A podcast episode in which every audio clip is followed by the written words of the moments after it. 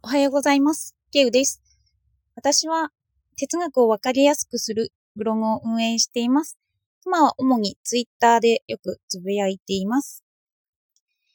えっと、ラジオ3回目でソシュールについて触れました。えっと、ちょっと復習になるんですけど、ソシュールは、言葉をシニフィアンとシニフィエっていう二つに分けたんです。で、シニフィアンっていうのは形で、シニフィエっていうのはそこからイメージするものです。それで、その二つに分けた意味は、えっと、言語の申請でいうちょっと専門用語なんですけど、ただ、あの、言葉の読み方とその内容は違うんだよということをよく表しやすくするために、その二つに分けています。例としては、ツイッターの絵文字とかを想像してもらえれば分かりやすいかなと思うんですけど、ツイッターの絵文字はただ形だけなんですけど、私たちはそこにイメージを膨らませます。今、ツイッターで絵文字を使っているときに、あ、どんなイメージがあるのかななんて、ちょっと想像してもらうと、ちょっと哲学が身近になるのかなと思います。それで、今私は次に、ソシュールの、また他の用語なんですけど、ラングとパロールという言葉について今ブログで書いています。えっと、ラングとパロールってまた、これもちょっと聞き慣れない言葉なんですけど、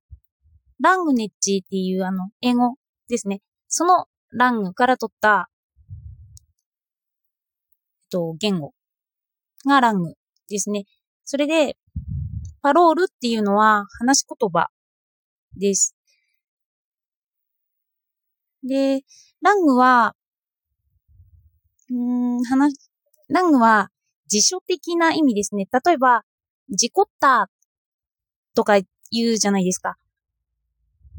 話し言葉的な意味なのがパロールです。事故っちゃったとか、じ、事故るとか。で、その意味を調べるのと、ラングになるんですけど、辞書であの言葉を調べるために引きますよね。そういうのがラングです。で、またこれもなんで分けるんだっていう話ですよね。言語なら言語でいいってなるんですけど、なんで分けるかっっていうと、と辞書とかにも関係してくるんですけど、私たちが使う言葉って、辞書的な意味で、あの、国語で正解がもた求められるような意味と、あとは、話し言葉として普段使うような、の辞書すら意識しないで普段使える言葉として使ってるんですよね。うん、それで、そのラングとパロールを意識するっていうことは、今、わた、わかり、わかりやすさにつながると思うんですよね。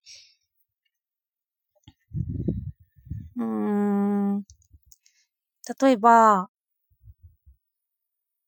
パロールってみんなが使う言葉なんですけど、もし辞書的な意味ばっかりでパロールの意味を全くわからない人の言葉を聞いたら、私たちはその人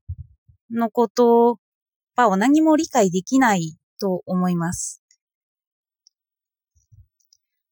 ある本で、あの、古文は、古文が読めないのは自分の実力不足。でも、現代文が読めないのは、その現代の本を書いた人が悪いっていう、そういう思想につながるんですけど、うん、その現代文っていうのは、パロールというか、今私たちが普段使っている会話文です。ね、そういう、そういうのが、うん、理解、そういうのを分析してないから人に伝わりにくい文章になるんだっっていう意味なのかなと、ラングとパロールを学びながら思いました。で、そのラングとパロールっていうのは総合的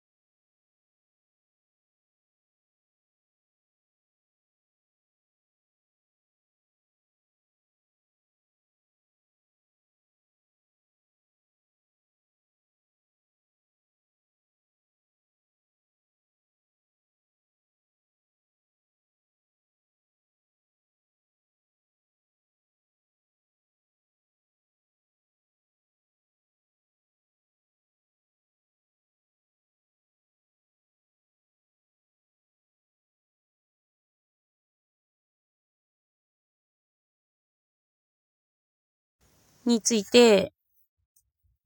こんなにやってるかなと思っていたら、今、ツイッターで自己紹介企画をやってたんですけど、その時に私はみんなに分かりやすく伝えようを、すごい意識していたなと思って、で、その分かりやすく伝えるということがちょっと頭の片隅にあるから、何か哲学とか他の用語とかを考えていても、その分かりやすさとか、そういう言語について結びつけて考えていたから、今こういうような感じで話しているのかなと思います。うん、元からそのソシュールのラングとパロールが分かりやすいに向いてたのか、それとも分かりやすいから私が連想して、そのラング、言語の実証的な言葉とパロールのパロールっていう話し言葉を考えていたのかなっていうのはちょっとわからなくなるんですけど、うん。まあ私が哲学するときはそういう感じで、のブログとかも書いています。皆さんも何か今頭の片隅にあるものをいろいろ結びつけて考えてみると新しい発見があって楽しいんじゃないかなと思います。では今日も一、今日も一日、今日もありがとうございました。